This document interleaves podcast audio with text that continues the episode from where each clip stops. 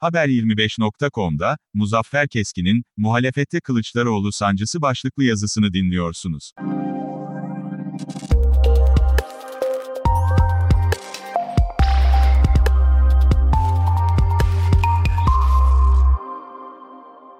Seçim tartışmaları her geçen gün biraz daha yoğunlaşıyor. En çok merak edilen konulardan birisi, Millet İttifakı'nın Cumhurbaşkanı adayı kim olacak? Adeta nefesler tutuldu. Millet İttifakı sancılı. İyi Parti birçok yorumcunun kanaatine göre Kılıçdaroğlu'na adeta yalvarıyor. Lütfen aday olma, diye. Millet İttifakı'nın diğer bileşenleri ise manalı sessizlikleriyle buna destek veriyor.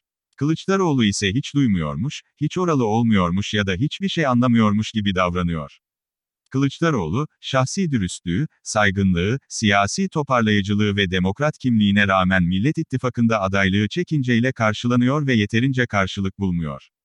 Kanaatimce Millet İttifakı bileşenlerini kaygılandıran hususlar şöyle, anketlerde Kılıçdaroğlu'nun, diğer muhalif aday namzetleri içinde görece daha az ve sınırda oy alıyor olması, Kılıçdaroğlu'nun CHP dışındaki geniş kitleler için sürükleyici bir hitap ve tarzının olmadığı algısı.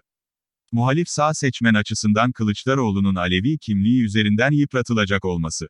Özellikle son maddenin üzerinde durmak gerekir. Bu konuda ilk sinyaller örneğin, Yavuz Selim Köprüsü ismi bahis konusu olduğu zaman gelmeye başladı. Bu konu, toplumumuzun doğusuyla batısıyla yüzyıllarca sürede oluşan dini duygu, anlayış, gelenek ve algısının getirdiği çok derin ve etkili bir olgu. Bunu görmezlikten gelmek muhalefet adına çok büyük bir risk.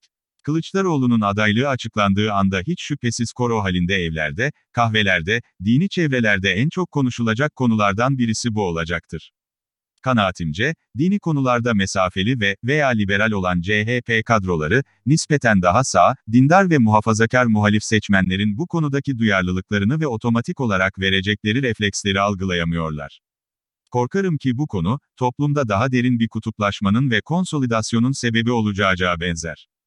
Siyasette ve rekabetin olduğu her yerde tabiatı gereği herkes karşısına açıklarını ve hassas tarafını bilip ona göre vaziyet alabileceği rakip ister. İktidar çevreleri Sayın Kılıçdaroğlu'nu kendileri için en uygun rakip aday olarak görüyor ve ona yol vererek karşına çekiyor görüntüsü veriyor.